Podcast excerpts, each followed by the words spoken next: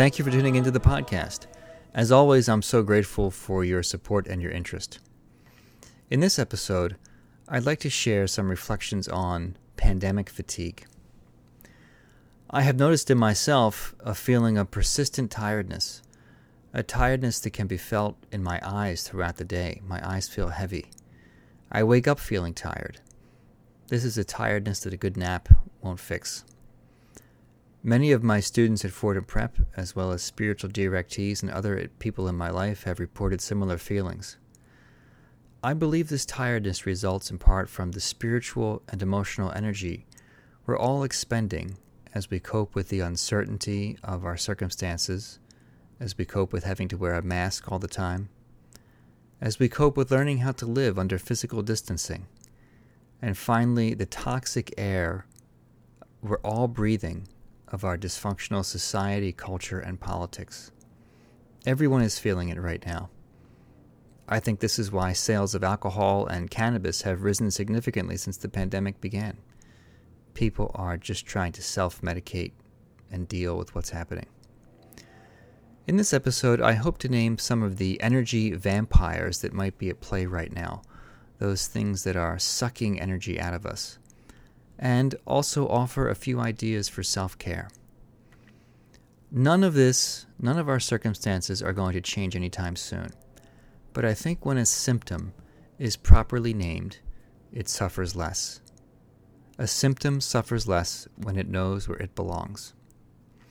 First, we're learning the hard way what it means to not be in control. We have been used to living with the illusion that we are in control. But the reality of life is that we are dominated by much larger forces.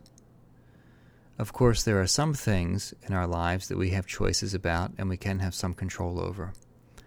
But there are much larger things that we do not have control over. I think that people individually come to this realization when, for example, we're diagnosed with a disease or when a loved one in our life dies.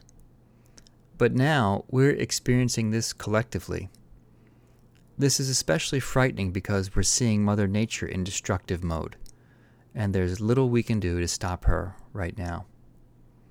Things that we have invested a lot of time, energy, emotion, and resources in are being torn down, and that can feel helpless and leave us feeling powerless when we see that happening.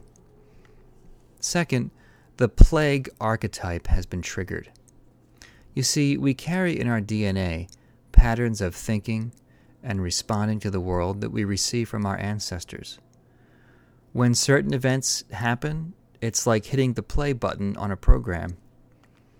Archetypes present themselves as ideas and images when they're activated.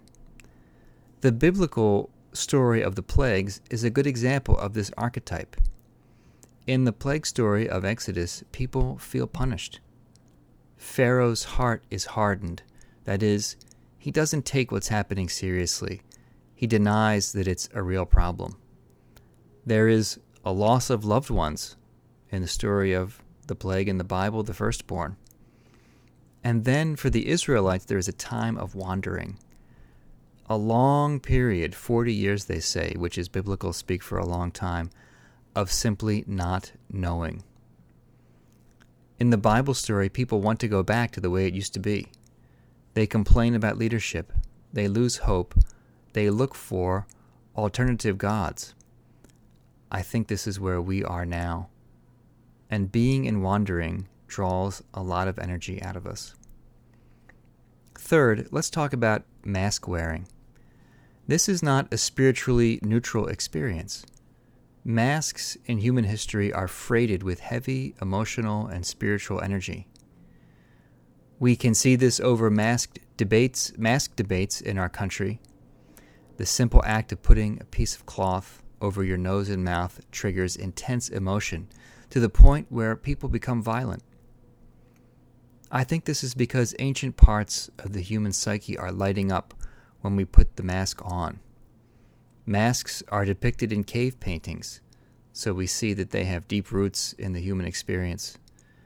Masks were believed to have magical powers, and masks are associated with plagues. this is all being stirred up right now. Some of the emotional costs of mask wearing include being disidentified with my usual social personality, because now my facial expressions can't be seen, nor can I see others. So the way we relate has been altered. Human beings have also associated masks with punishment. In medieval times, there was a punishment mask called Scold's Bridle. It contained a tongue depressor to stifle speech and was the cause of public humiliation. There was actually a word for having to wear this mask, the Scold's Bridle. It was called branking. Though we might voluntarily wear the mask, and we do it with good intentions, I think we also have to ask what feelings in our unconscious are being stirred up? What feelings of being punished might be stirred up right now?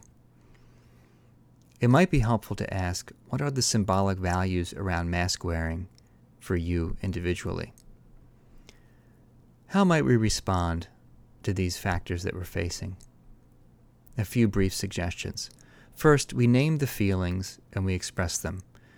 We share with a friend who understands, or journal, perhaps create some artwork like a collage, some way of expressing what's going on deep inside. You can also start or join an online group that regularly gathers to check in and share. Number two, take care of the body. Be conscious of diet, alcohol, and caffeine intake. Those things matter. They impact our emotional and spiritual well being. Third, take a break from breaking news and agitation TV media. For many of the shows we see on TV, especially talk shows on cable news, those hosts have one job it's to get you upset. It's to aggravate people, it's to stir up emotion. So do yourself a favor and take a break from all that. Number four, pay attention to dreams. The dream maker is trying to give us wisdom and assistance right now to guide us through this turbulent time. And finally, find a way to allow God into the journey with you. God was with Israel in the desert, and God is with us now. But we need to say yes to the grace that God is trying to give us. So, what is the way that you show up with God and simply say yes? And with that, let's go into a moment of quiet meditation.